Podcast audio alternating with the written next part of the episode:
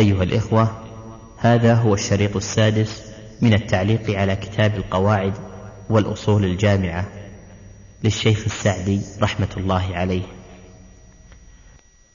وكذلك معنى مبالاة الجار معناها أنه يتحمل من نفقة بناء الجدار ما يتحمله الآخر. فإذا كان داران بينهما جدار. لا بد أن يكون بينهما جدار. فقال أحدهما الجدار عليك. وقال الثاني بل بل عليك. فما الواجب؟ الواجب أن يبنى الجدار على على نفقتهما جميعا. لأن هذا مشترك. لكن لو بنى أحدهم أولا والثاني لم يبني إلا متأخرا. فهل يلزم الثاني بالمباناة أو لا يلزم؟ الظاهر أنه لا يلزم لأن الأول بناه لنفسه وربما يدل عليه ظاهر حديث أبي هريرة رضي الله عنه لا يمنعن جار جاره أن يغرز خشبة في جداره أو خشبه في جداره. قال أبو هريرة وكان أميرا على المدينة ما لي أراكم عنها معرضين. والله لأرمين بها بين أكتافكم. يعني إن لم تضعوا الخشب على الجدار وضعتها إيش؟ بين أكتافكم. وهذا من المبالغة في التحذير والتهديد. نعم لو علمنا أن هذا الجار تأخر عن البناء من أجل أن يقيم جاره الجدار الذي بينهما فحينئذ نلزمه إيش؟ بدفع المباناة يعني قيمة الجدار. نعم.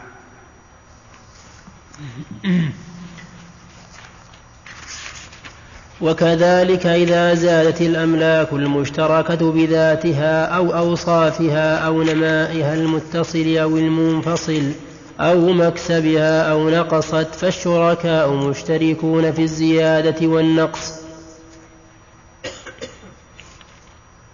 طيب. نعم. نعم. وكذلك إذا زادت الأملاك المشتركة بذاتها أو أوصافها أو نمائها المتصل أو المنفصل أو مكسبها أو نقصت فالشركاء مشتركون في الزيادة والنقص. ومن ذلك الم... إذا زادت الأملاك المشتركة بذاتها. يعني آه، كان بينهما شاة مشتركة. فولدت أو كانت بينهما نخل فأفرخت. فالزيادة إيش؟ مشتركة. أو أوصافها بأن كان بينهما عبد أمي ثم تعلم الكتابة والقراءة. سيزيد. أو نمائها المتصل كالثمن أو المنفصل كالولد واللبن أو المكسب كعبد بينهم يكتسب إما بعمله وإما بتجارته فالزيادة بينهم كما أن النقص عليهم جميعا. نعم. ومن ذلك المحجور المحجور ومن ذلك. المحجور. المحجور بالراء ومن ذلك المحجور عليه لحق الغرماء إذا لم تفي. إذا لم تفي.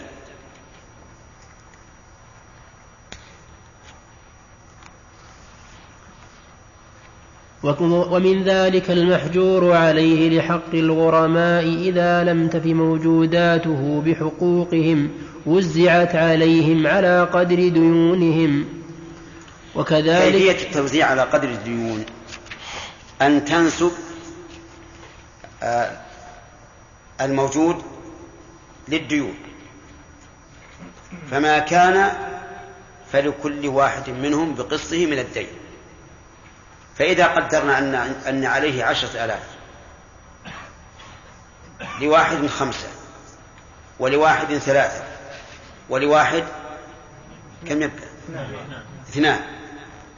ولم نجد إلا خمسة آلاف. انسب الخمسة إلى العشرة. النصف. أعطي كل واحد منهم نصف دينه نصف دينه فمثلا الذي له خمسة آلاف يعطى ألفين وخمسمائة. والذي له ثلاثة يعطى ألف وخمسمائة. والذي له اثنان يعطى ألفا. هذا كيفية التوزيع على إيش؟ أن تنسب الموجود إلى الديون وتعطي كل واحد من دينه بمثل تلك النسبة. نعم. وكذلك العول في الفرائض تنقص به الفر تنقص به الفروض كلها كل بح كل بحسبه والرد تزيد به الفروض كلها. وإذا علم مقدار ما لكل من المشتركين فذاك وإلا فإنه يحكم بينهم بالتساوي والله أعلم. نعم. إذا علم ما لكل واحد من المشتركين مثل أن يعلم أن هذا له النصف وهذا له الثلث وهذا له السدس فالأمر واضح. وإن جهل فالأصل التساوي. الأصل التساوي بينهم. نعم. مسألة الرد والعول لن نتكلم عليها لأنها تحتاج إلى بسط. أخشى أن تشوش عليهم عليكم وهي ما ما لها لزوم. نعم. القاعدة الحادية والثلاثون قد تتبعض الأحكام بحسب تفاوت أسبابها. وهذه قاعدة لطيفة تستدعي معرفة مآخذ المسائل ومعرفة عللها وأحكامها فتترتب آثارها عليها بحسب ذلك ولهذا عدة أمثلة منها في الشهادات إذا شهد رجل وامرأتان أو رجل عدل أو رجل عدل وحلف معه صاحب الحق ثبت المال لتمام نصابه دون القطع في السرقة لأنه, لم لأنه لا يثبت إلا برجلين وكذلك إذا أقر بالسرقة مرة واحدة ثبت المال تفهمين المثال هذا؟ هذا رجل شهد عليه رجل وامرأتان بأنه سرق. سرق ألف ريال. تثبت السرقة ويغرم المال لصاحبه لكن لا يقطع في السرقة. ما تقطع يده فهنا ثبت المال دون القطع. لماذا تبعض الحكم؟ مع أن موجب السرقة الضمان والقطع.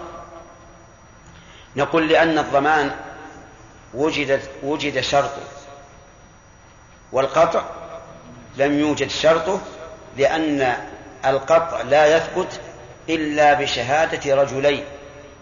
وهنا الذي معنا رجل وامرأتان أو رجل ويمين مدعي. فهنا يثبت المال دون القطع.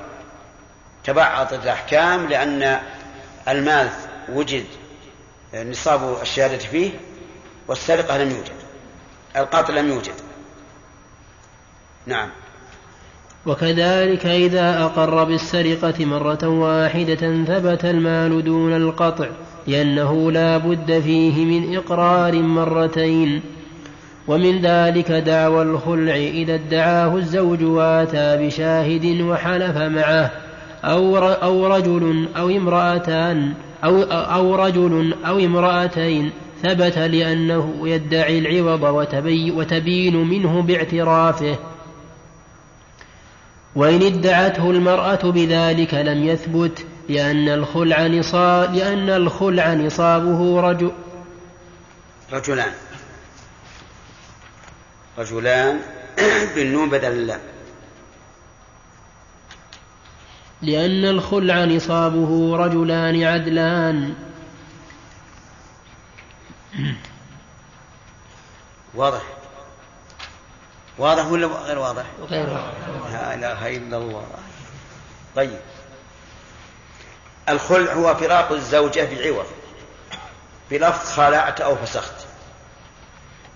فإذا ادعى الزوج أنه خالع زوجته. وأتى بشاهد. خالع زوجته مثلا بألف على ألف ريال. إذا ثبت الخلع وجب على المرأة إيش؟ ألف ريال. فأتى بشاهد وحلف معه. ثبت له الألف. ثبت له الألف. لأنه أتى بنصابه. إذ أن المال بارك الله فيكم يثبت بشهادة رجل وامرأتين أو رجل ويمين المدعي هذا الرجل قال إنه خالع زوجته على ألف. فقال الزوجة أبدا الزوجة أنكرت. وهو أصر على ذلك. أتى بشاهد وحلف معه. أو أتى بشاهد وامرأتين. ثبت المال على الزوجة الآن. أليس كذلك؟ لأنه تم نصابه. فتلزم الزوجة بدفع بدفع العوض أما الخلع فإنه لا يثبت بذلك لكن يثبت بطريق آخر وهو إقرار الزوج. الآن الزوج لما ادعى أنه خالع زوجته فقد أقر أن الخلع وقع. فتبين المرأة من الرجل لا بشهادة رجل وامرأتين ولا بشهادة ويمين بل بإيش؟ بإقرار الزوج. طيب آه وإن ادعته المرأة بذلك يعني بشاهد ويمين لم يثبت الخلع. وإذا لم يثبت الخلع لم يثبت عوضه. مثاله ادعت المرأة أن زوجها خالعها بألف ريال. ادعت أنه أن زوجها خلع بألف ريال. فأنكر الزوج. فأتت بشاهد وحلفت. فلا يثبت الخلع. لماذا؟ لأن الخلع لا يثبت إلا برجلين. الخلع لا يثبت إلا برجلين. وحينئذ لا يثبت الخلع. بقي أن يقال وهل يلزمها الألف لأنها أقرت به؟ الجواب لا. لا يلزمها. لأنه لم يحصل مرادها إذ أنها إنما أقرت به على أنه مخالعة للزوج مفارقة للزوج ولم يحصل لها ذلك. فالحاصل أن الأحكام تتبعض إذا وجد شرط ثبوت أحدها دون الآخر. نعم. عندنا. إيش؟ خامس من أسفل. نعم. أو رجل أو وأتى بشاهد وحلف معه. أو رجل وامرأتين أو امرأتين. إيش؟ أو رجل أو امرأتين. لا الصواب أو رجل وامرأتين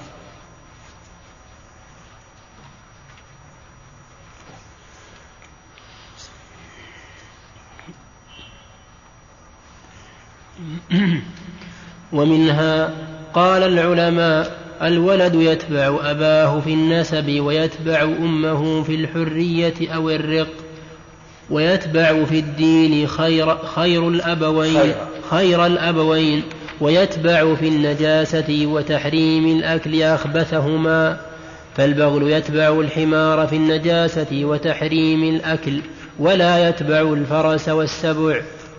والغبار لا ولا يتبع الفرس. ثم قال والسبع والعسبار الغبار الصواب العسبار نعم؟ اي بالسين.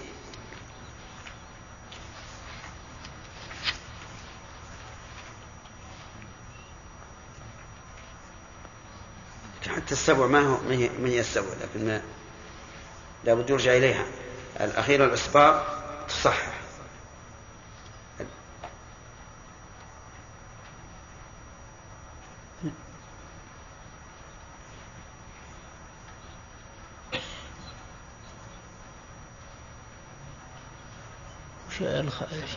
نعم.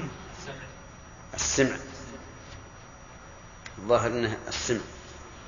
لكن لا لا تصحون حتى يتيقن نعم. يكفي الإصبار وفيه فيه بركة.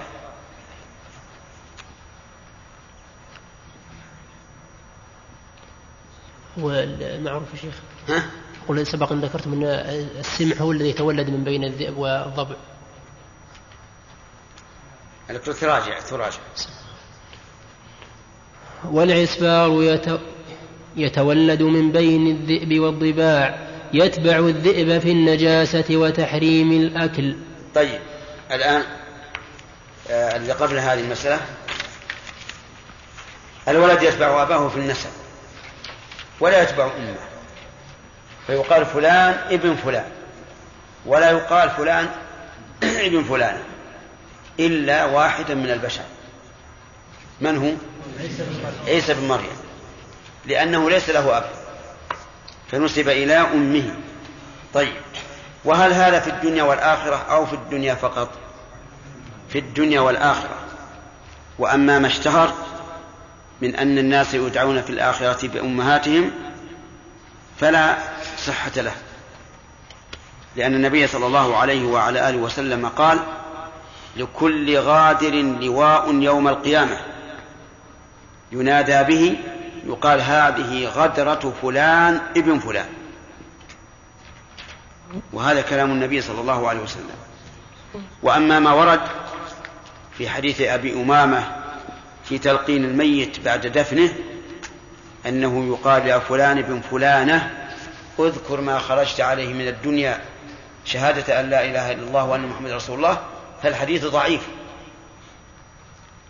هذا الحديث ضعيف لا يصح. ولهذا من البدع أن يلقن الإنسان بعد دفنه وإنما يدعى له بالمغفرة والتثبيت. طيب ويتبع أمه في الحرية أو الرق. يعني لو تزوج الرقيق حرة صار أولاده أحرارا. ولو تزوج الحر رقيقة صار أولاده أرقا ولهذا حرم الله سبحانه وتعالى أن يتزوج الحر رقيقة إلا بشروط. قال الإمام أحمد إذا تزوج الحر رقيقة رق نصفه. كيف رق نصفه؟ لأن أولاده بضعة منه فيكون أرقا طيب آه، يتبع في الدين خير الأبوين.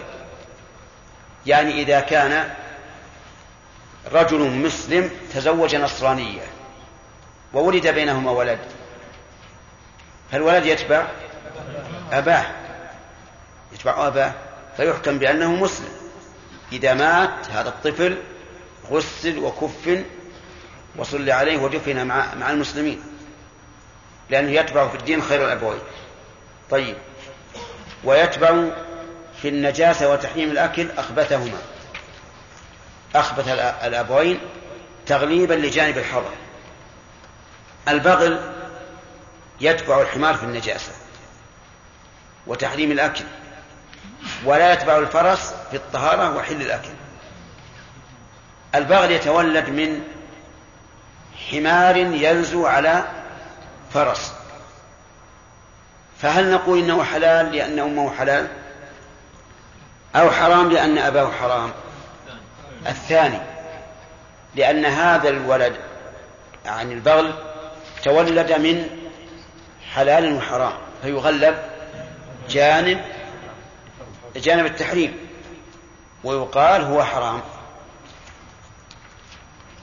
طيب. يقولون إن كل متولد لا يتوالد. كل متولد بين شيئين لا يمكن أن يتوالد. ولهذا لا تجد للبغال ذرية أبدا. آه، الفرس والسمع والإصبار هي السمع. الآن ذكرنا أنها السمع والإصبار يتولدان من بين الذئب والضباع يقول المؤلف إنه يتبع الذئب في النجاسة وتحريم الأكل. نعم.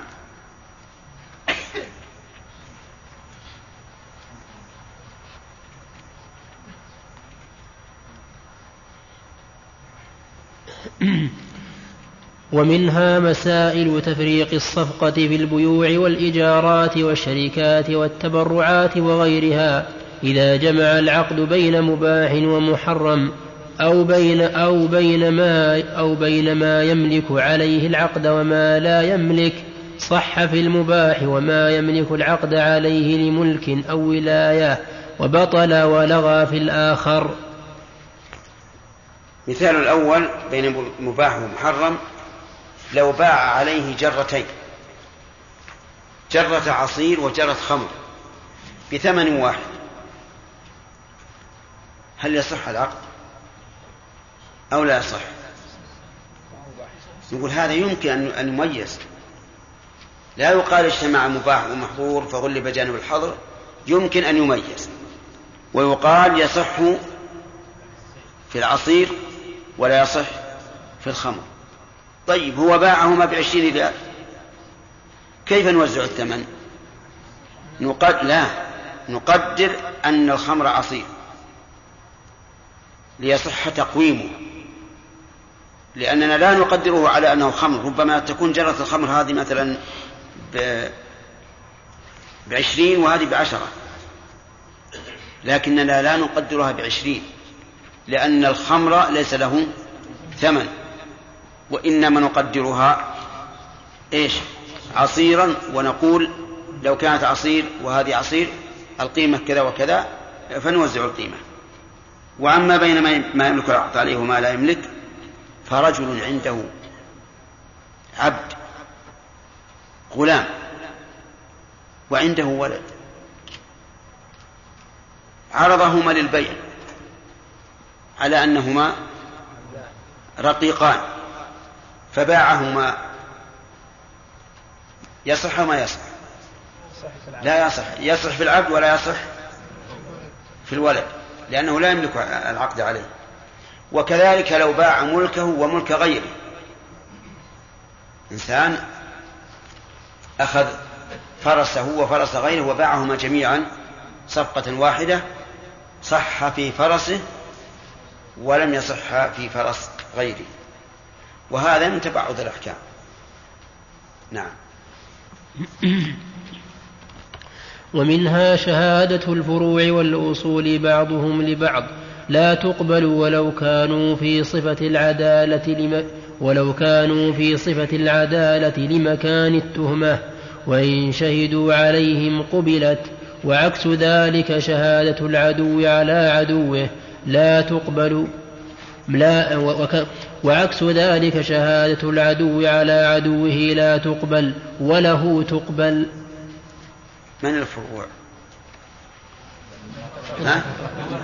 من تفرع منك.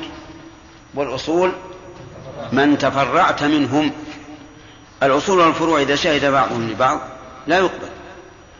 وإن شهد عليه قبل بنص القرآن. يا أيها الذين آمنوا كونوا قوامين بالقسط شهداء لله. إيش؟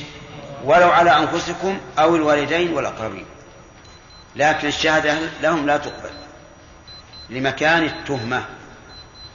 طيب فإن قدرنا أن الرجل شهد لابنه والرجل مبرز بالعدالة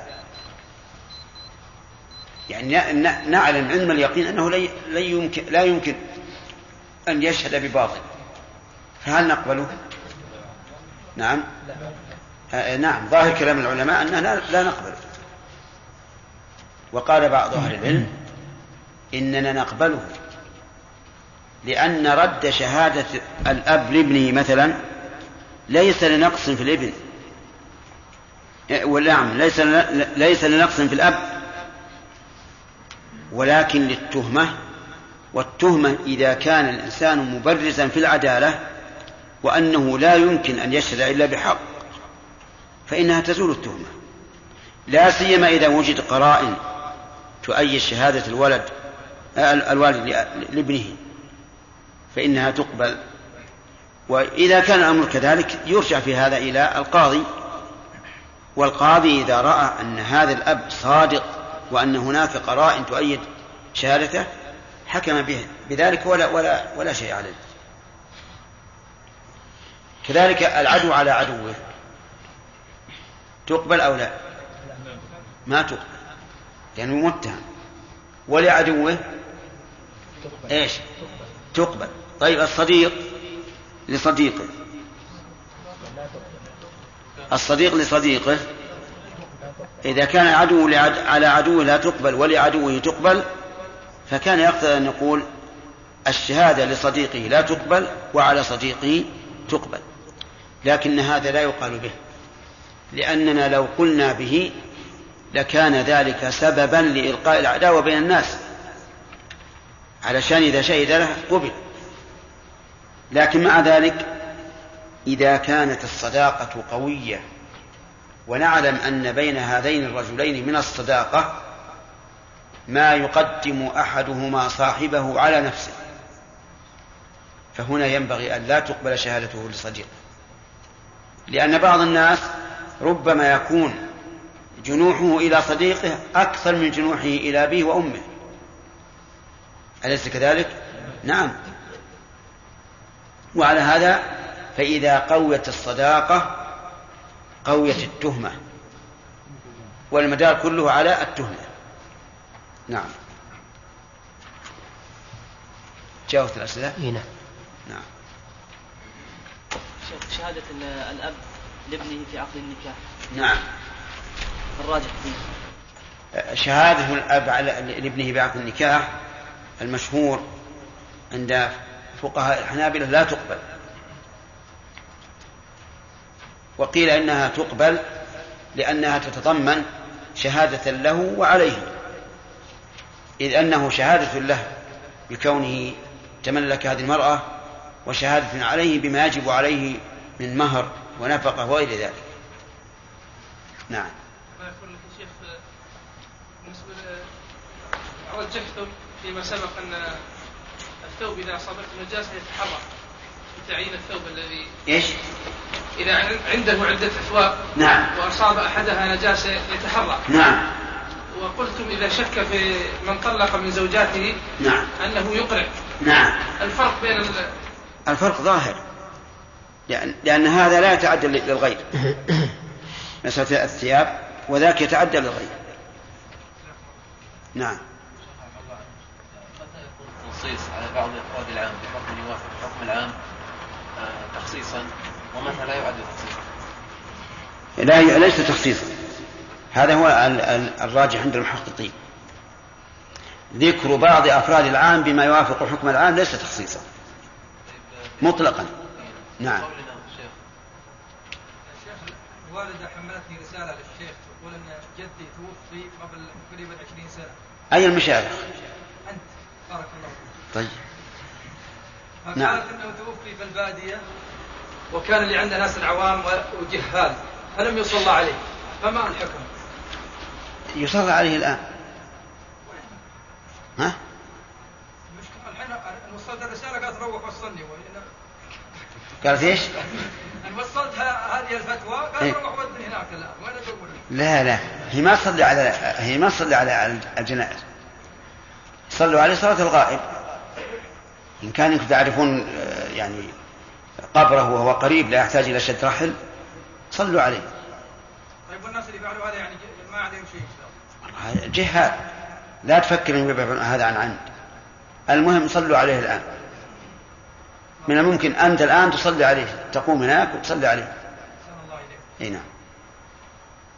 نعم. إيش؟ السمع والعصبار هذا مثل ما قال الشيخ. متولد بين الذئب والضبع. الذئب حرام والضبع حلال مثل البغل متولد بين الفرس وال- وال- والحمار. ذكر الشيخ أن الزوجة إذا اشترطت على زوجها زيادة نفقة أنه يجب عليه فإذا اشترط يجب عليه. يجب عليه يعني الوفاء بالشرط نعم فإذا اشترط عليه زيادة نفقة ووافق ولكن لم يستطيع بعد ذلك من جهاز. كما يجري الكثير من الناس. فلها الفسخ لا نعم.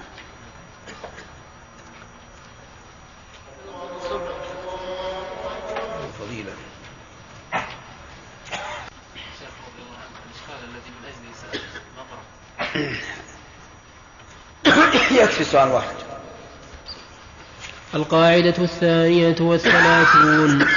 من من أدى عن غيره واجبا بنية الرجوع عليه رجع وإلا فلا. قال الله تعالى هذه القاعدة ينبغي أن يضاف إليها. إن برئ به. إن برئ الغير بذلك رجع. وإلا فلا.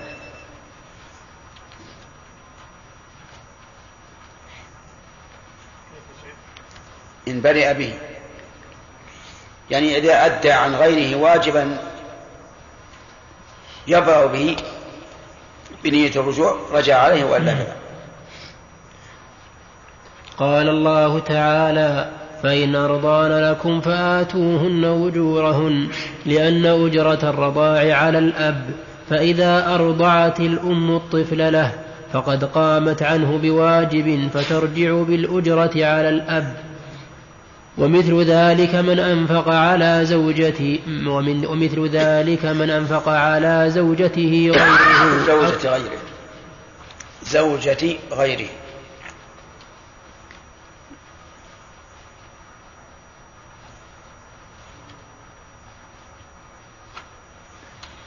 ومثل ذلك من أنفق على زوجة غيره أو أولاده النفقة الواجبة. أو على من تجب عليه نفقتهم من المماليك والبهائم ونوى الرجوع رجع وخصوصا إذا كانت العين بيده كالمرتهن والأجير ونحوهم.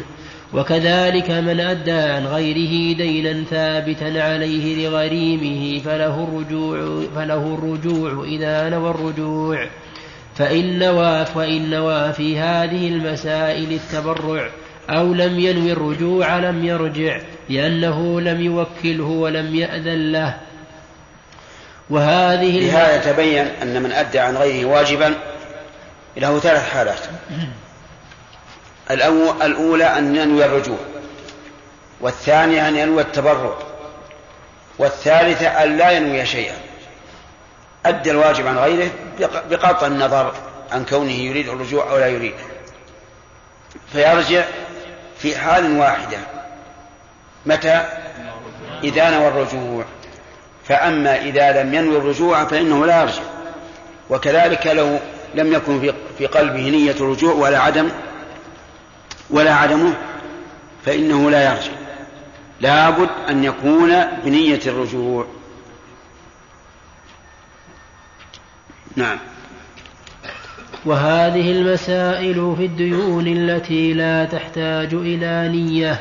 فأما ما يحتاج إلى نية كالزكاة والكفارة والنذر وغيرها فمن أداها عن غيره لم يرجع لأن الأداء لا يفيد لأن الذي عليه الزكاة ونحوها لم يوكله لم يوكل الدافع.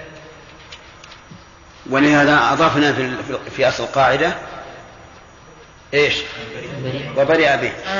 لأن من أدى الزكاة عن غيره بدون توكيل منه فإن الغير لا يبرأ لأنه يحتاج إلى نية.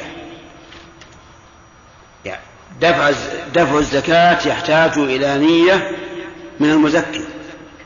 فإذا كان يحتاج إلى نية وأداه عنه غيره فإنه لا يصلح وماذا يكون؟ ماذا ماذا يكون موقف الغير الذي أدى؟ نقول لا يكون شيئا. إذا قال أنا أديت عن هذا الرجل زكاته ألف ريال أرجع عليه. نقول لا ترجع. أنت الآن أديت بدون إذن ولا توكيل ولا ولاية فلا ترجع. طيب فإن أجازه إن أجازه من عليه الزكاة. فهل تبرأ بذلك ذمته أو لا؟ ظاهر كلام المؤلف وغيره من العلماء أنه لا أنه لا يجزي ولو أجازه. لأنه حينما أداها لم يكن بتوكيل من من صاحبها وهي لا بد فيها من النية. وفيها قول آخر أنه إذا أجازها فإنها فإنها تجزئ عنه. ويرجع الدافع على من تجب عليه. نعم. القاعدة الثالثة والثلاثون. إذا تزاحمت المصالح قدم الأعلى منها فيقدم الواجب على المستحب والراجح من الأمرين على المرجوح. وإذا تزاحمت المفاسد واضطر إلى واحد منها قدم الأخف منها. وهذان أصلان عظيمان. قال الله تعالى إن هذا القرآن يهدي للتي هي أقوم أي أصلح وأحسن. وقال اتبعوا أحسن ما أنزل إليكم من ربكم. وقال الذين يستمعون القول فيتبعون أحسنه فالواجب أحسن من المستحب وأحد الواجبين أو المستحبين أرجح مما دونه وأحسن. وقصة الخضر في خرقه للسفينة وقصة الواجب أحسن من المستحب وهو أيضا أحب إلى الله. فمن أدى صلاة الفجر فهو أحب إلى الله تعالى ممن أدى سنة الفجر. لما في الحديث الصحيح؟ ما تقرب إلي عبدي بشيء أحب إلي مما افترضت عليه. والعامة يظنون أن التطوع أحب إلى الله من من الواجب وليس كذلك بل الواجب أحب إلى الله تبارك وتعالى. نعم. وقصة الخضر في خرقه للسفينة وقتله الغلام تدل على تدل على الأصل الآخر وذلك أن الحال دائرة بين قتله للغلام وهي مفسدة وبين إرهاقه لأبويه الكفر وإفساده لدينهما وهي مفسدة أعظم فارتكب الأخف وكذلك خرقه للسفينة مفسدة وذهاب السفينة كلها غصبا من. وذهاب السفينة كلها غصبا من الملك الذي أمامهم مفسدة أكبر.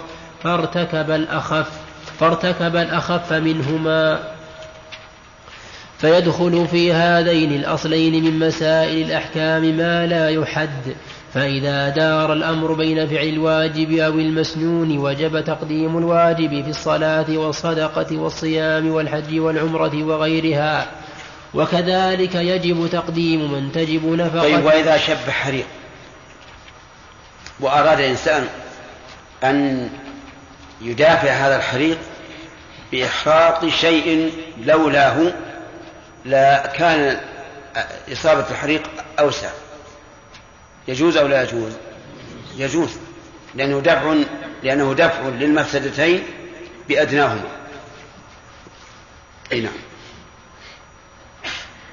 وكذلك يجب تقديم من تجب نفقته على من على من تستحب على من تستحب وعلى الصدقة المستحبة. ويجب تقديم من تجب طاعته على من تستحب. وأمثلة تقديم الواجب على المستحب كثيرة جدا. ومن أمثلة تقديم على الواجبين طاعة المرأة لزوجها مقدمة على طاعة الأبوين. ويقدم العبد طاعة الله على طاعة كل أحد ولهذا لا يطيع والديه في منعهما له من الحج الواجب والعمرة إذا لو كان عند الإنسان دينار وله أقارب تجب عليه نفقتهم محتاجون إليه وأراد أن يتصدق به على فقير من غير هؤلاء أيهما أفضل؟ الأول. أن ينفق على الأقارب لأنها الإنفاق على الأقارب واجب وعلى غيرهم مستحب. ومن ذلك أن بعض الناس في رمضان يذهب إلى العمرة ليعتكف في المسجد الحرام. وله مسجد مكلف به فيدع هذا المسجد ويذهب إلى هناك. فنقول هذا أخطأ. لأنه بذهابه هنا أثم لتضييعه الواجب. فيكون آثما من حين سافر إلى أن يرجع. والعمرة والاعتكاف في المسجد الحرام ليس بواجب. العمرة مستحبة والاعتكاف في المسجد الحرام يغني عنه الاعتكاف في المساجد الأخرى. نعم.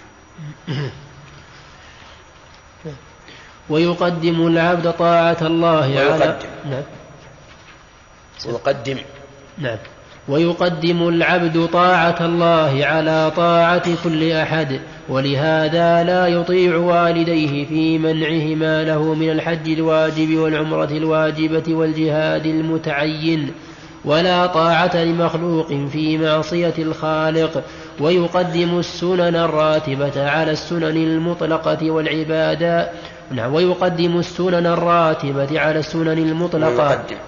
ويقدم السنن الراتبة على السنن المطلقة والعبادات المتعدية على العبادات. متعدية. والعبادات المتعدية على العبادات القاصرة.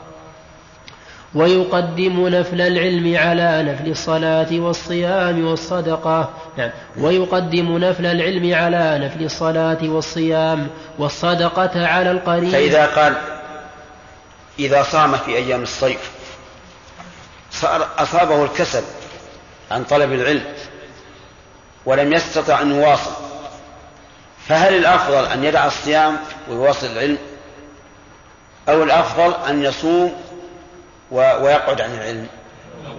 الأول لأن العلم كما قال الإمام أحمد رحمه الله لا يعدله شيء لمن صحت نيته. وصدق رحمه الله. العلم لا يعدله شيء والمراد العلم الشرعي.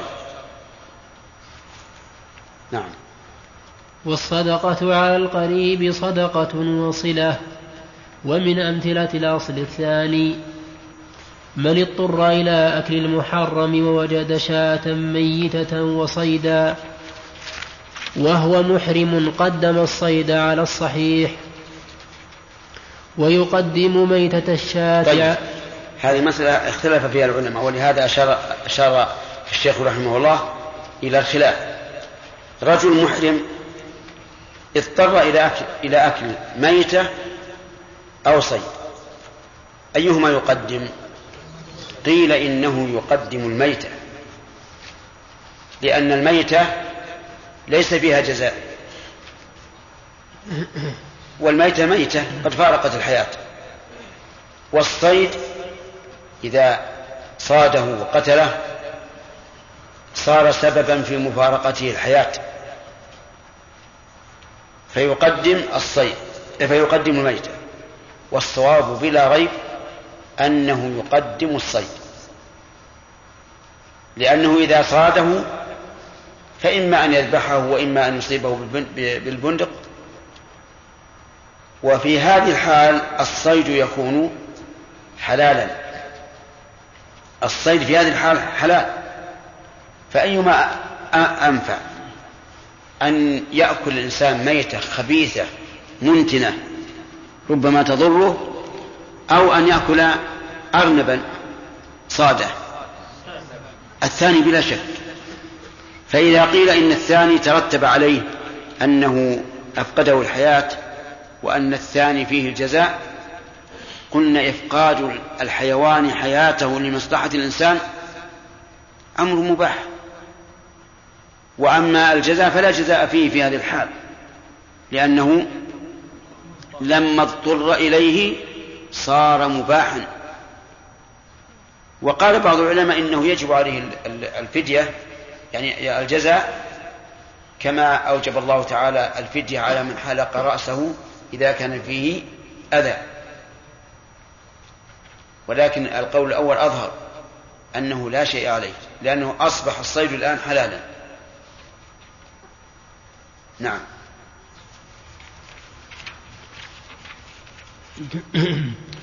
ومن ومن نعم. ويقدم ميتة الشاة على الكلب.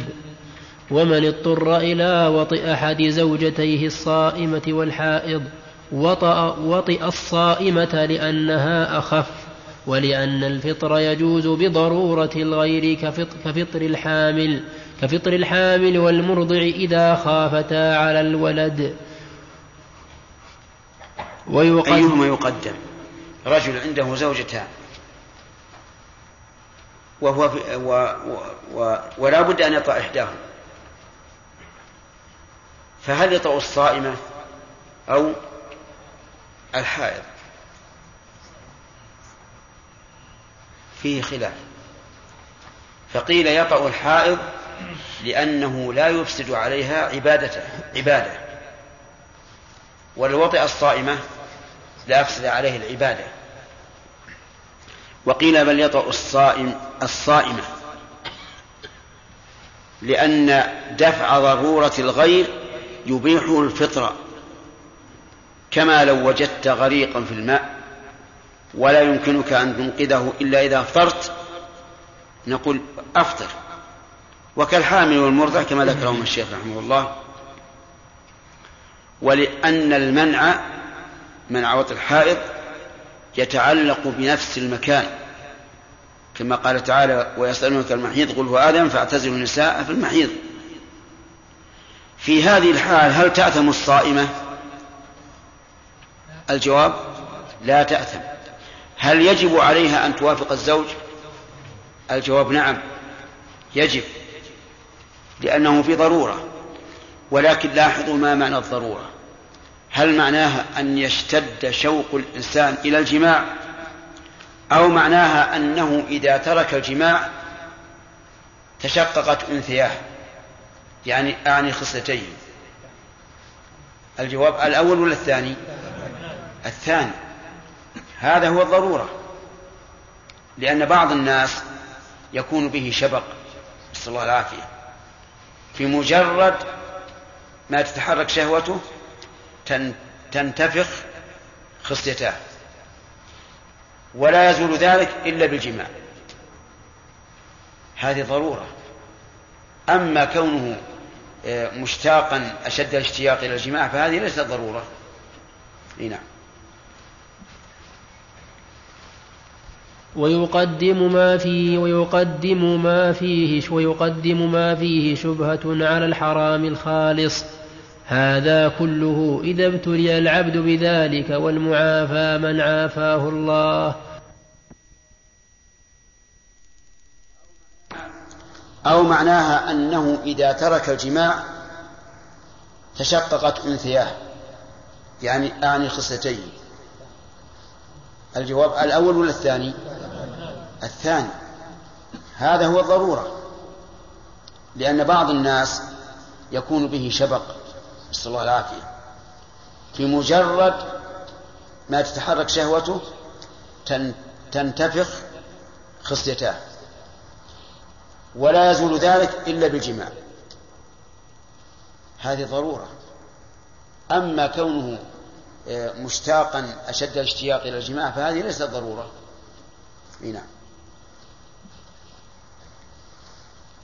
ويقدم ما فيه ويقدم ما فيه ويقدم ما فيه شبهة على الحرام الخالص. هذا كله إذا ابتلي العبد بذلك والمعافى من عافاه الله. ومن أمثلة القسم الأول إذا ضاق الوقت للصلاة أو أقيمت تعينت المكتوبة ومن عليه قضاء رمضان لم يكن له أن يصوم نفلا. الأول إذا ضاق وقت الصلاة فإنه يحرم عليه أن يصلي نافلة. وإذا أقيمت الصلاة حرم عليه أن يبتدئ صلاة نافلة. لكن هل يحرم عليه أن يكمل ما ابتدأ من صلاة النفل؟ نقول في هذا تفصيل. إن أقيمت الصلاة وهو في الركعة الثانية فإنه لا يقطعها. بل يتمها خفيفة. ودليل ذلك قول النبي صلى الله عليه وسلم من أدرك ركعة من الصلاة فقد أدرك الصلاة. وهذا أدرك ركعة في وقت يجوز فيه أن يصلي فليتم صلاته. وإن أقيمت الصلاة وهو في الركعة الأولى إيش؟ فإنه يقطعها لأنه لم يدرك الركعة التي يدرك بها الصلاة. أما من عليه قضاء رمضان فلم فلا يكون له أن يصوم نفلا فهذا ما ذهب إليه المؤلف رحمه الله وهو المشهور من المذهب. والصواب أن له أن يتنفل بصوم إلا إذا ضاق الوقت بحيث لم يبق من شعبان إلا مقدار ما عليه. فهنا لا يجوز النفل. مثال ذلك رجل رجل عليه عشرة أيام من رمضان الماضي. وأحب أن يصوم يوم عرفة ويوم عاشوراء فهل يجوز أو لا يجوز؟ نقول على القول الراجح يجوز لأن الوقت موسع. فهو كالإنسان الذي يصلي بعد دخول الوقت نفلا مع ساعة الوقت. أليس الإنسان إذا زالت الشمس وحل صلاة الظهر. أليس يجوز له أن يتنفل إلى أن يضيق الوقت؟ بلى هذا مثله لأن وقت القضاء موسع ولا يكون ضيقا إلا إذا بقي من شعبان بمقدار ما عليه. ولكن هل الأولى أن يصوم النفل أو أو الأولى أن يقضي الفريضة؟ الثاني. الأولى أن يقضي الفريضة. فيقال بدل ما صوم يوم عرفة لأنه عرفة صم يوم عرفة قضاء. وربما يكتب الله لك الأجر أجر صوم يوم عرفة. وكذلك يقال في عاشوراء وفي أيام البيض وفي الاثنين والخميس نقول قدم الواجب فهو أفضل.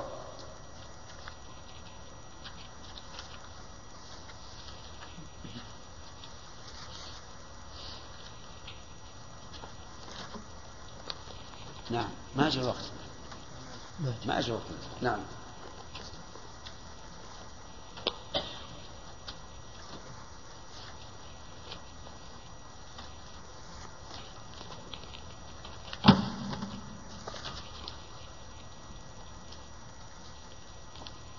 طيب سم.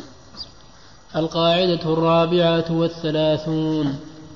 ها؟ الرابعة والثلاثون. الثلاثين؟ الثلاثون نعم. كيف؟ نعم. أي.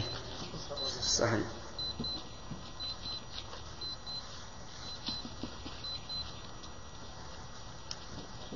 نعم. إذا. إذا دفع الزكاة عن غيره بدون أن يوكله. ثم يقطع عدم يشت... نعم يشترط النية. هل مثل ذلك لو حج عن أن يستأذنه؟ إذا كان واجب. نعم. إي نعم. لكن كما قلت لك أن فيه قول ثاني بأنه إذا أجازه فلا بأس. نعم. إيش؟ تشريك. تشريك إيش؟ القول الفصل أنه إذا كان إذا علمنا أن قصد الشارع أن يكون هذا الشيء حاصلا لهذا السبب. يعني مثلا تحية المسجد دخل الإنسان المسجد وصلى الراتبة. كفته عند تحية المسجد. وكذلك بالنسبة للصوم. إذا علمنا مثلا آ- آ- أيام البيض في الاثنين وصام يوم الاثنين يجزي لأنه حصل أن صام يوم الاثنين. نعم. ها؟ لا الفريضة والنفل إذا كان النفل تابعا لها فلا يصح. أي نعم هذا يعني الظاهر أنه يحصل له يحصل له ذلك. نعم. نعم. إيش؟ إذا أقيمت الصلاة نعم فلا صلاة إلا المكتوبة نعم. ها؟ كيف نحمله؟ نحمله على إيش؟ قيل المعنى فلا صلاة ابتداء بدليل قوله إذا أقيمت لأن إذا أقيمت الصلاة قام الإنسان يصلي فنقول لا تصلي إلا إلا الفريضة التي أقيمت التي أقيمت لها الإقامة أفهمت؟ يقول لا صلاة ابتداء وذلك لأنه إذا أقيمت الصلاة ابتدأت الفريضة فلا تبتدئ بغيرها. وعلى هذا القول نقول أكمل النافلة إذا كنت قد شرعت فيها قبل الإقامة أكملها ولو لم يبقى على الصلاة إلا مقدار تكبيرة الإحرام. يعني لو فاتك الركعة الأولى والثانية والثالثة والرابعة. والقول الثاني أن قوله لا صلاة يشمل الابتداء والاستدامة. لكن إذا كان قد دخل في الركعة الثانية فقد أدرك هذه الصلاة النافلة في وقت ليس حراما عليه. لأن قبل الإقامة يجوز أن يصلي. وقد قال النبي صلى الله عليه وسلم من أدرك ركعة من الصلاة فقد فقد أدرك الصلاة. نعم. بالنسبة لرجل أدى عن غيره دين بدون أن يأذن له الآخر. ثم أراد أن يرجع إليه. فهل الآخر صاحب الدين أن يقول له لن أعطيك شيئا؟ لا لا يلزم بإعطائه لأن قضاء الدين ما يشرط فيه النية. نعم. القاعدة التي ذكرناها أحيانا نقول بأنه يختل التخصيص مثل مثلا ما مثلنا قبل قليل في أول الدرس بأنه لو قلنا مثلا أعطي طلبة الكتب كتاب القواعد ثم قلنا أعطي مجتهدين كتاب القواعد. تخصص هذا الأمر. نعم. فمتى نحمله على التخصيص ومتى نحمله على عدم التخصيص؟ نحمله إذا كان يوافق العام فهو, فهو يحمل على عدم التخصيص. المثل ما يوافق. لأن هذا الوصف اللي هو الاجتهاد يخرج ما ما عداه. ما يعطى إلا المجتهد. هنا.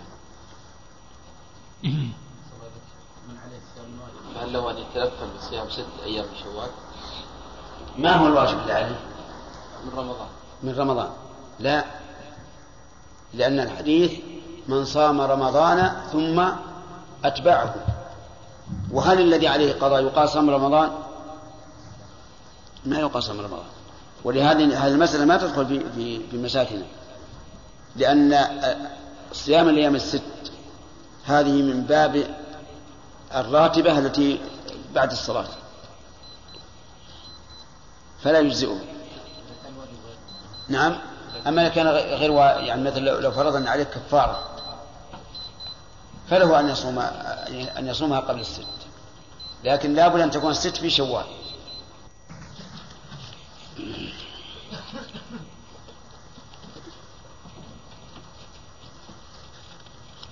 بسم الله الرحمن الرحيم.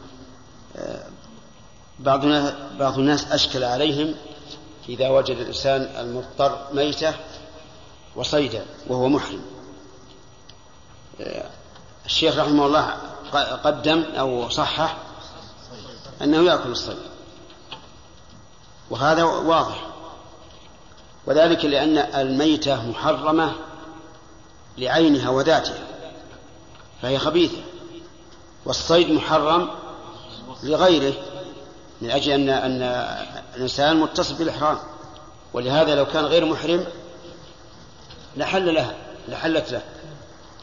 وفرق بين شيء طيب في ذاته تحله الذكاة وآخر خبيث في ذاته. فلهذا نقول يقدم إيش؟ يقدم الصيد. فإذا قتله. قتل الصيد يعني قتله قتل شرعي حل له أكله. وحل لغيره أكله. لأنه قتله على وجه مأذون فيه. ولكن هل يلزمه جزاؤه؟ ذكرنا في ذلك الأمس احتمالين. الأول أنه يلزمه جزاؤه لأنه ذبحه أو لأنه صاده لمصلحة نفسه. فهو كشعر الرأس إذا أزاله الإنسان لأذى فقد جعل الله تعالى فيه الفدية. واحتمال أن لا يلزمه شيء أن لا يلزمه شيء لأن الله قد أباح له هذا الصيد. وما وما ترتب على المأذون فليس بمضمون. فإن احتاط الإنسان ودفع الجزاء فهو خير. أي نعم. بسم الله الرحمن الرحيم. الحمد لله رب العالمين وصلى الله وسلم على عبده ورسوله نبينا محمد وعلى آله وصحابته أجمعين.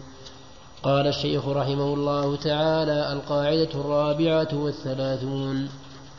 إذا خير العبد بين شيئين فأكثر فإن كان التخيير لمصلحته فهو تخيير يرجع إلى شهوته واختياره. وإن كان لمصلحة الغير فهو تخيير يلزمه فيه الاجتهاد في الأصلح. مثال الأول التخيير في كفارة اليمين بين العتق وإطعام عشرة مساكين أو كسوتهم وفي فدية الأداء بين الذبح أو إطعام ستة مساكين أو صيام ثلاثة أيام وفي جزاء الصيد بين ذبح المثل من النعم أو تقويمه بطعام يطعمه للمساكين. أو يصوم عن كل مد من ذلك المقوم يوما. فهو في هذه المسائل التخيير راجع لإرادته ومثله الدية يخير المخرج بين هذه مسائل واضحة. كفارة اليمين يخير فيها بين العتق والإطعام والكسوة. وقد بدأ الله تعالى بالإطعام لأنه أسهل. ثم الكسوة ثم العتق. أيوة المثال الأول التخيير في كفارة اليمين بين العتق وإطعام عشرة مساكين أو صيام ثلاثة أيام. لا غلط. ما هي موجودة صيام ثلاثة أيام؟ أو كسوتهم فبدأ الله تعالى بالأسهل. إطعام عشر مساكين كسوتهم تحرير تحرير رقبة. وهذا يرجع إلى اختيار الإنسان. وانظر إلى الحكمة في أن الله تعالى بدأ بالأسهل إشارة إلى أن الدين الإسلامي مبني على اليسر والسهولة. وعلى هذا فلنا أن نقول نبدأ بما بدأ الله به. فنبدأ بالإطعام لأنه أسهل. ولنا أن نقول أن نختار العتق لأنه أنفع وأفضل لكن المهم أن تقديم الأسهل في الكفارات إشارة إلى أن الدين الإسلامي إيش مبني على اليسر والسهولة. طيب. كذلك في فدية الأذى. فدية الأذى يعني هي فدية حلق الرأس حلق المحرم رأسه من أجل الأذى. يخير فيه بين صيام ثلاثة أيام إطعام ست مساكين بعد ذبح شاة. وهنا أيضا بدأ بالأسهل ففدية من صيام أو صدقة أو نسك لأنه في عهد الصحابة الناس آه، قليل ذات اليد فكان الأسهل عليهم الصيام. في جزاء الصيد بين ذبح المثل من النعم ففي النعامة بدنه أو تقويمه تقويم إيش؟ المثل نعم. أو تقويمه بطعام يطعمه لمساك... للمساكين. وقيل إن المراد تقويم الصيد. وأن الإنسان إذا اختار أن التقويم صار كالصيد الذي لا مثل له فيقوم الصيد. لكن المشهور أن الذي يقوم هو الجزاء. يقول أو تقيم طعام يطعمه المساكين أو يصوم عن كل مد من ذلك المقوم يوما. نعم. ومثله الدي ومثله الدية يخير المخرج بين مئة من الإبل أو مئتين من البقر أو ألفي شاة أو ألف, دي أو ألف دينار أو اثني عشر ألف درهم. فالمخير هو الدافع. وعلى القول بأن الإبل, بأن الإبل هي الأصل تخرج عن هذا الأصل. يعني في الدية بعض العلماء يقول إن الأصل الإبل. وبقية الأصناف الأربعة فرع. وهذا هو القول الراجح أن الأصل الإبل. وبناء على هذا يكون الأصل الإبل ولا خيار. ولهذا قال تخرج عن هذا الأصل. نعم. ومثال الثاني تخيير الملتقط للحيوان في حول التعريف بين حفظه والإنفاق عليه ليرجع على صاحبه إذا وجده وبين بيعه وحفظ ثمنه وبين أكله بعد أن يقومه على نفسه على نفسه ويلزمه فعل الأصلح. نعم. وكذلك يخير الإمام في الأسير الحربي بين قتله و بين قتله ورقه وأخذ فدائه والمنة عليه ويلزمه الأصلح.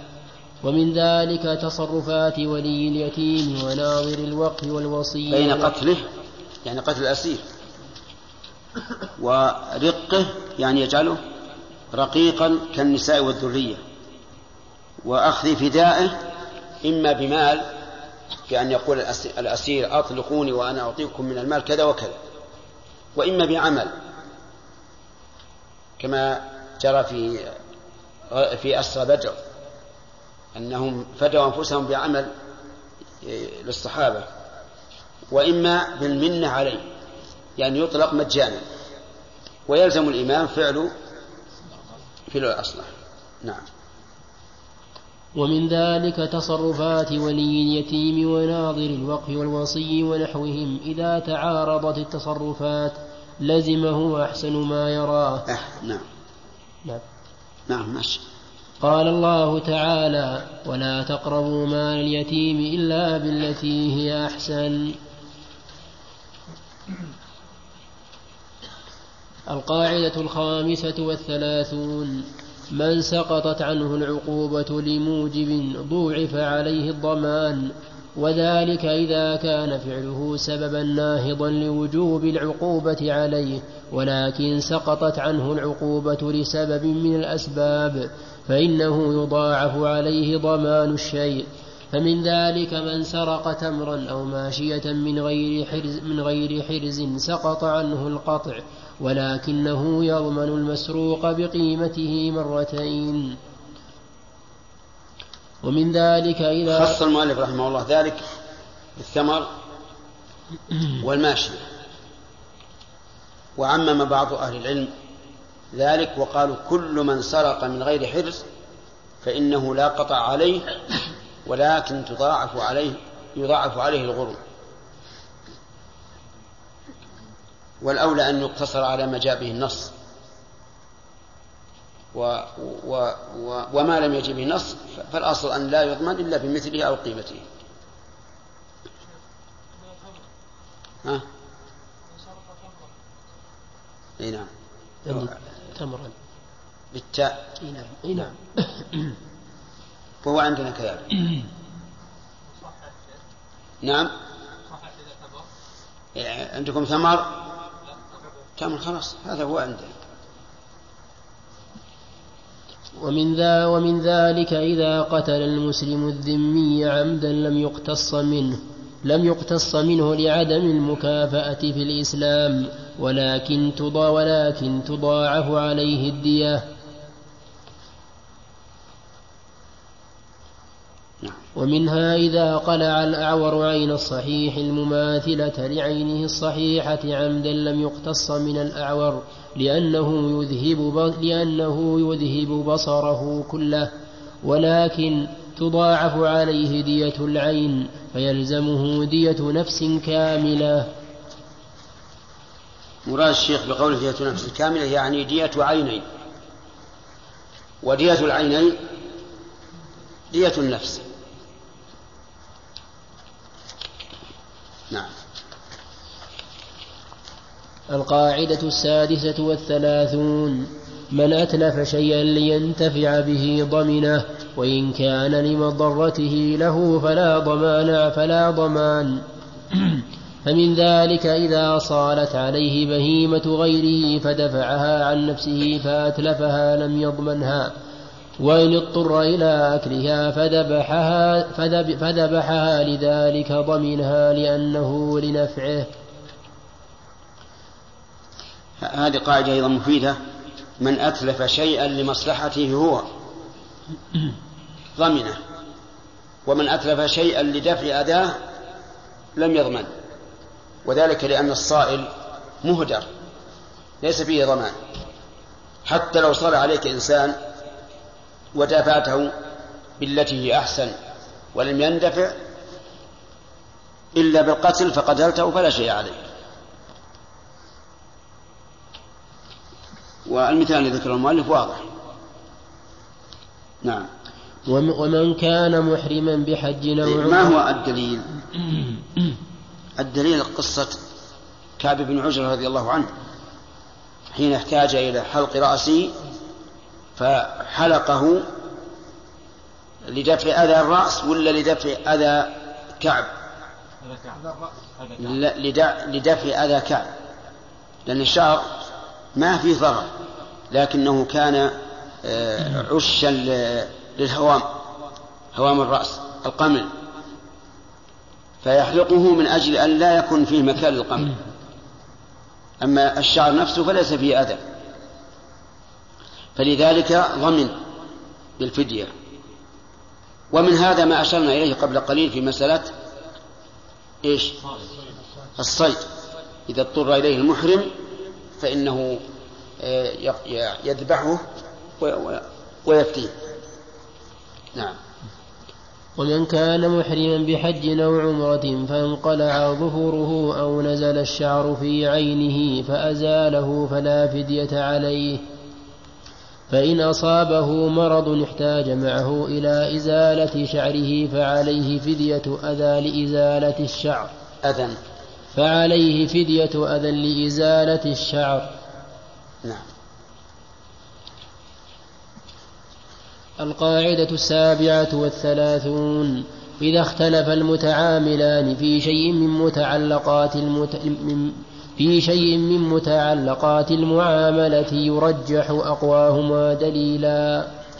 والترجيحات كثيرة الرجوع إلى الأصول فمن كان معه أصل فمن كان معه أصل قدم على الآخر وكثرة القرائن المرجحة.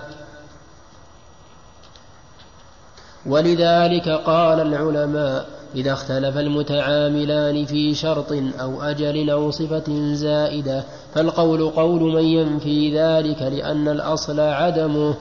وإذا اختلفا هل العيب حادث بعد؟ اختلف في شرط أو أجل يعني بأن قال الذي اشترى العبد إن إني شرطت أنه كاتب وقال البائع لم لم ذلك. فالقول قول من؟ قول البائع لأنه ينفيه أجل ادعى المشتري أن الثمن مؤجل. وقال البائع إنه حال. فالقول قول من؟ قول البائع لأنه ينفيه صفة زائدة بأن قال إن إن العبد كاتب وأنكر البائع فالقول قول البائع لأن الأصل عدمه نعم. وإذا اختلفا هل العيب حادث بعد الشراء فالقول قول البائع. وإذا اختلف الزوجان في الشروط التي هذا فيه تفصيل في الحقيقة. إذا اختلفا هل حدث البيع بعد الشراء؟ نظر العيب. نعم. العيب. هل حدث نعم. هل العيب حادث بعد الشراء؟ ففيه تفصيل. إن كان لا يحتمل إلا قول البائع فالقول قول. وإن كان لا يحتمل إلا قول المشتري فالقول قوله. مثال الأول الجرح الطري. جرح طري البيع مثلا كان قبل أمس. وهذا جرح طري ادعى المشتري أنه كان قبل عقد البيع. فمن القول قوله؟ قول البائع المثال الثاني الذي لا يحتمل إلا قول المشتري الأصبع الزائدة. يعني بعد أن اشترى العبد وجد فيه أصبع زائدة في رجله أو أو يده. فادعى البائع أنه أنه حادث. وادعى المشتري أنه قديم. من القول قوله؟ قول المشتري. فإن كان يحتمل هذا أو هذا فقد اختلف فيه العلماء. فمنهم من قال إن القول قول البائع ومنهم من قال إن القول قول المشتري.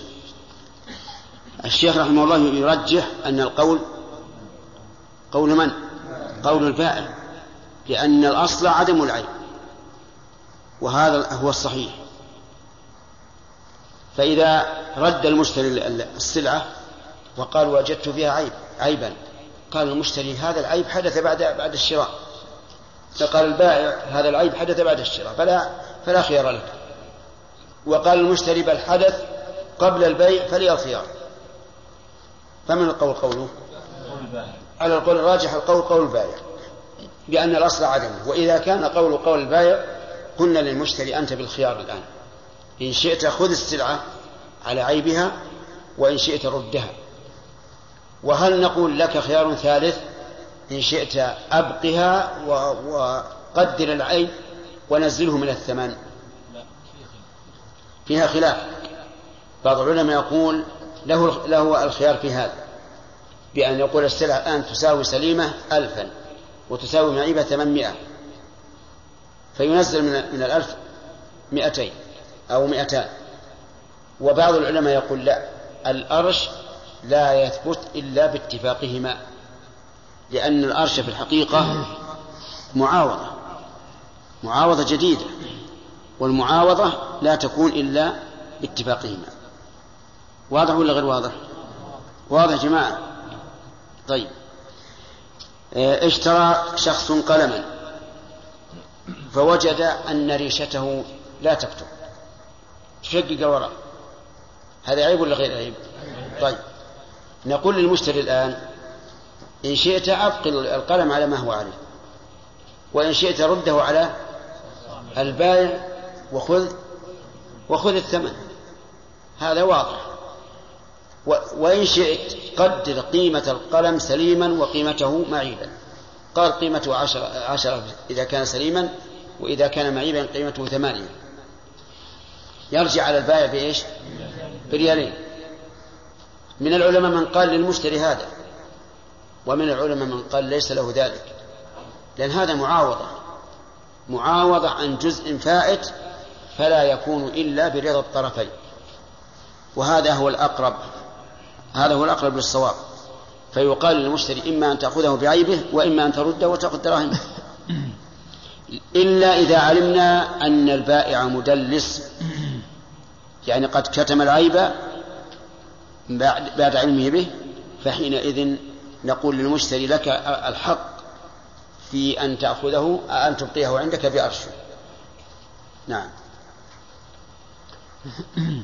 وإذا اختلف الزوجان بشروط بالشروط التي يدعي أحدهما أنه شرطها وينفيها الآخر فالقول قول نافي.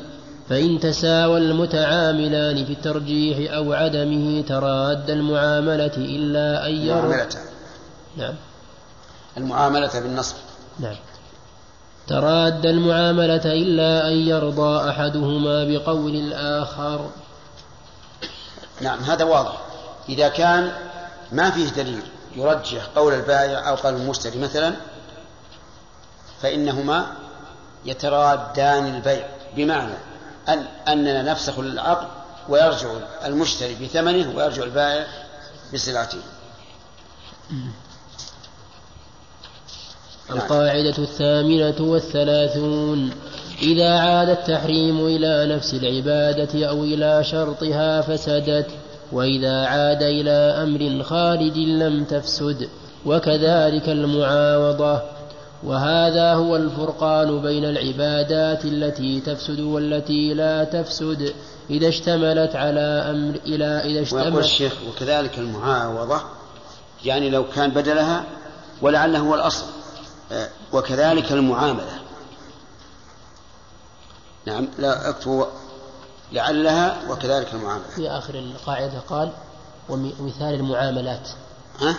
في آخر القاعدة قال ومثال المعاملات. أي. يعني يرجح. إذن المعاملة. صح. وكذلك المعاملة.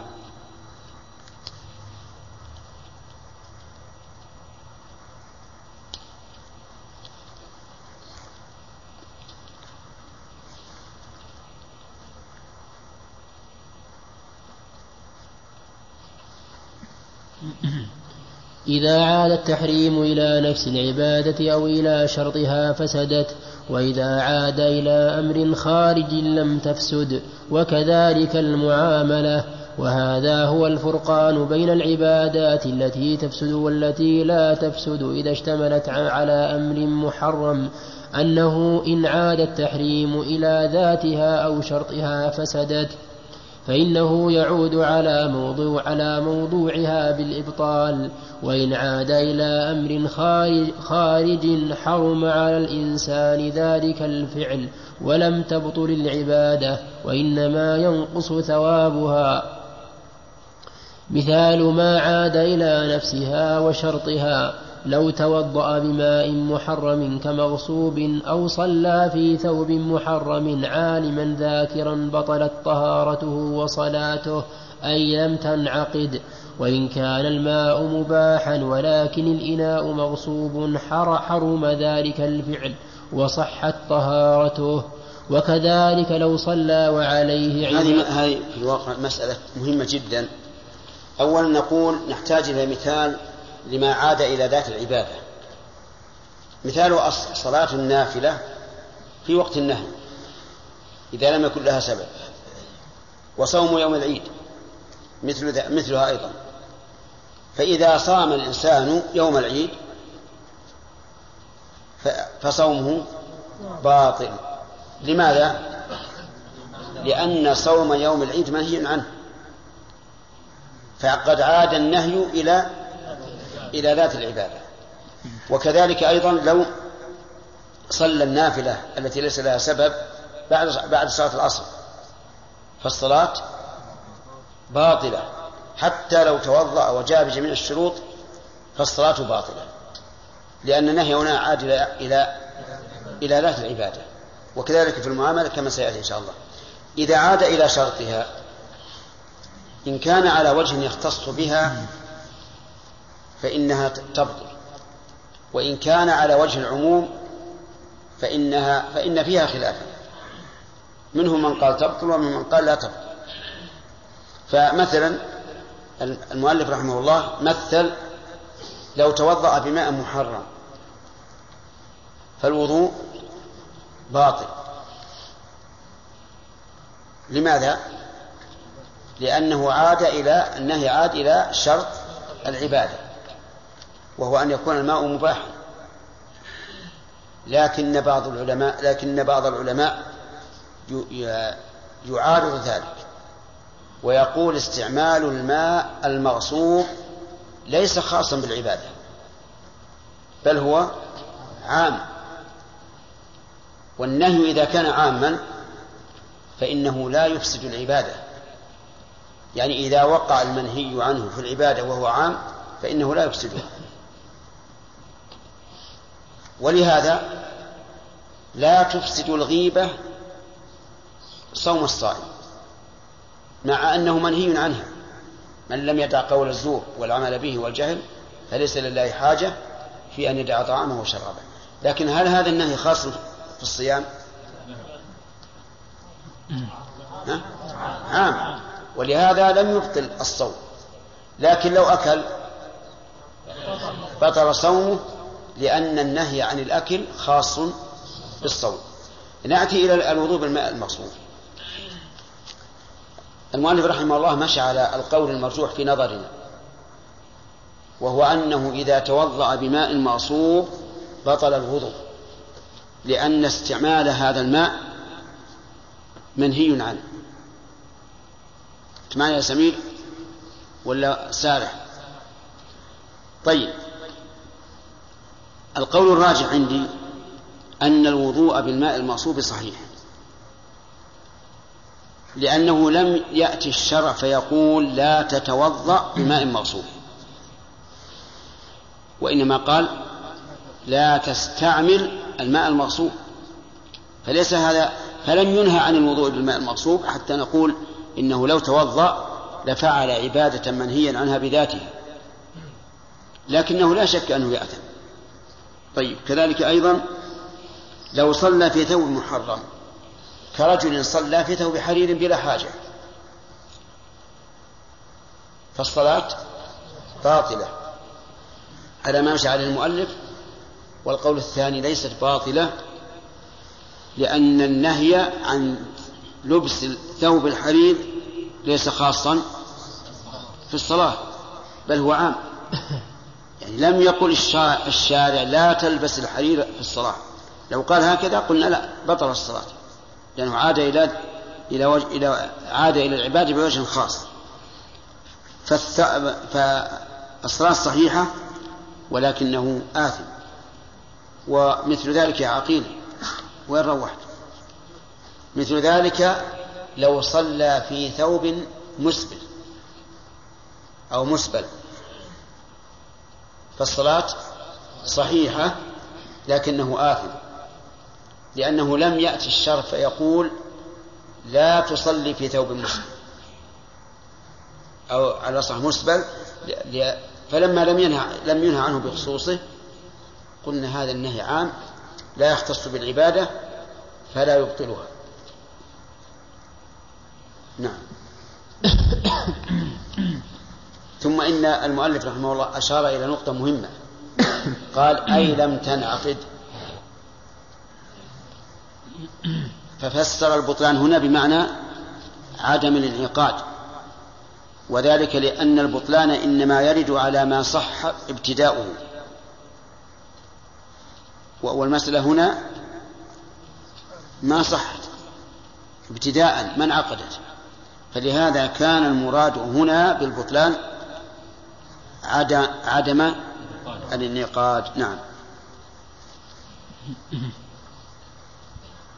وكذلك لو صلى وعليه إمامة حرير وهو رجل أو خاتم ذهب حرم عليه الفعل والصلاة صحيحة لأنه عاد إلى أمر خارج. يعني لم يعد إلى شرط الصلاة لأنه ليس من شرط الصلاة أن يستر الرأس. فإذا ستره بعمامة حرام فإن صلاته صحيحة لكن لبس العمام الحرام آه حرام عليه. حريم. نعم. والصائم إذا إذا تناول شيئا من المفطرات فسد صومه. فإن فعل شيئا من المحرمات في حق الصائم وغيره كالغيبة والنميمة والفعل المحرم صح صومه مع الإثم هذا يؤيد ما ما رجحناه الصائم الآن إذا إذا أكل أو شرب أو جامع فما حكم صومه؟ أي باطل لماذا؟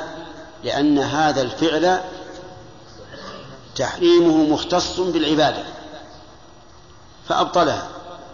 لكن لو اغتاب أو غش أو نم أو كذب أو ما أشبه ذلك من المحرمات فصومه صحيح. لماذا؟ لأن التحريم لا يختص بالعبادة. نعم. ومثال المعاملات. إذا باع ما لا يملك أو بغير أو بغير أو بغير رضا معتبر أو أو بيع ربا. بيع نعم.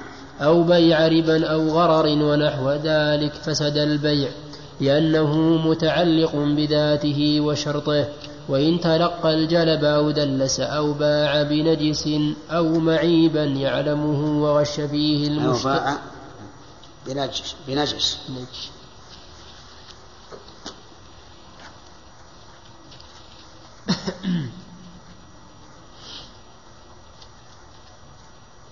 أو باع بنجش أو معيبا يعلمه وغش فيه المشتري فالفعل محرم والعقد صحيح وللآخر الخيار.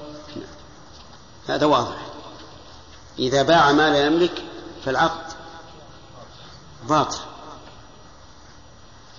لقوله تعالى لا تأكلوا أموالكم بينكم بالباطل إلا أن تكون تجارة عن تراض منكم فإن أمضاه المالك فهل يصح أو نقول لا بد من إعادة العقد؟ مثال ذلك رجل باع سيارة شخص بدون توكيل فالبيع إيش؟ باطل لأنه لا يملكه. لكن لو رضي صاحب السيارة بالبيع فهل يصح العقد الأول أو نقول لا بد من إعادة العقد؟ الأول. الأول هو الصحيح. لأن هذا يسمى عند العلماء تصرف الفضولي فالصحيح أنه إذا أجازه من له الحق فالعقد صحيح. والأمثلة الباقي واضح.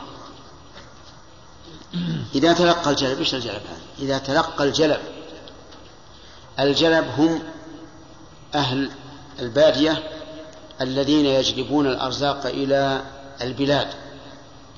وكان الناس في الأول يخرجون إلى خارج البلد ويشترون من هؤلاء الجلب. ومعلوم أن الجالب لا يدري عن الأسعار. فربما يبيع إيش؟ برخص.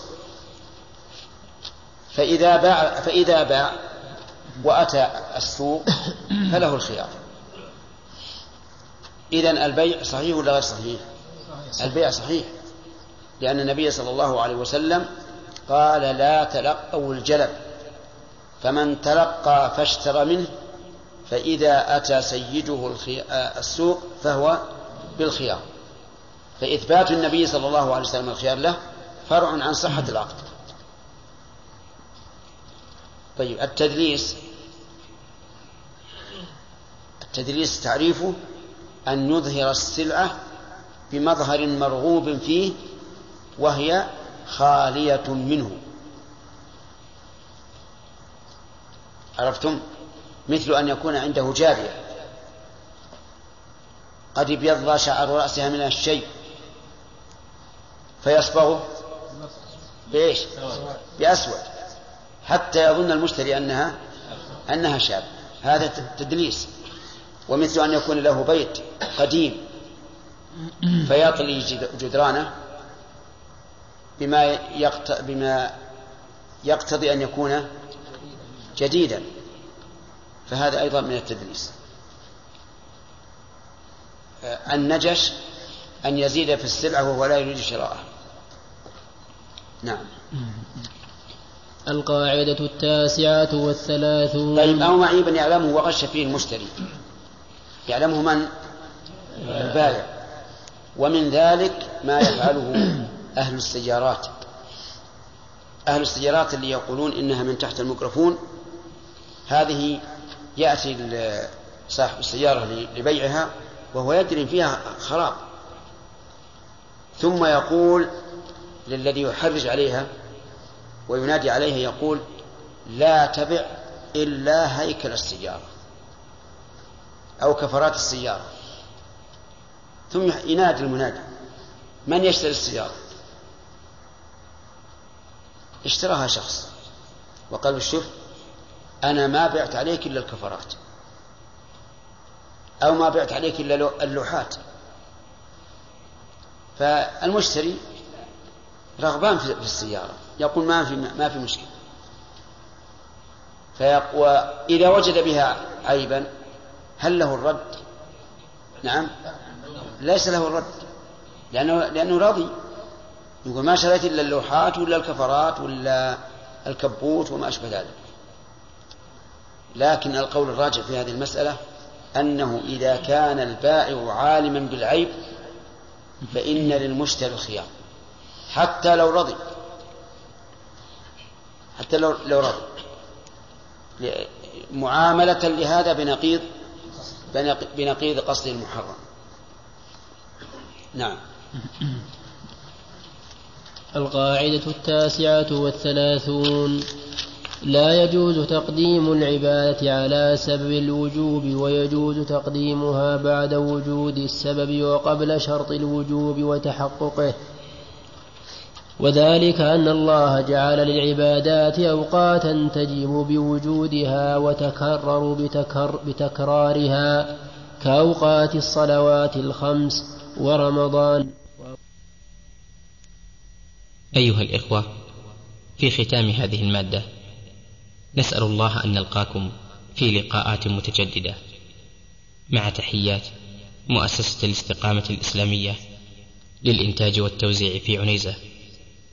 شارع هلالة رقم الهاتف والناسخة الهاتفية صفر ستة ثلاثة ستة أربعة ثمانية ثمانية ثمانية صفر.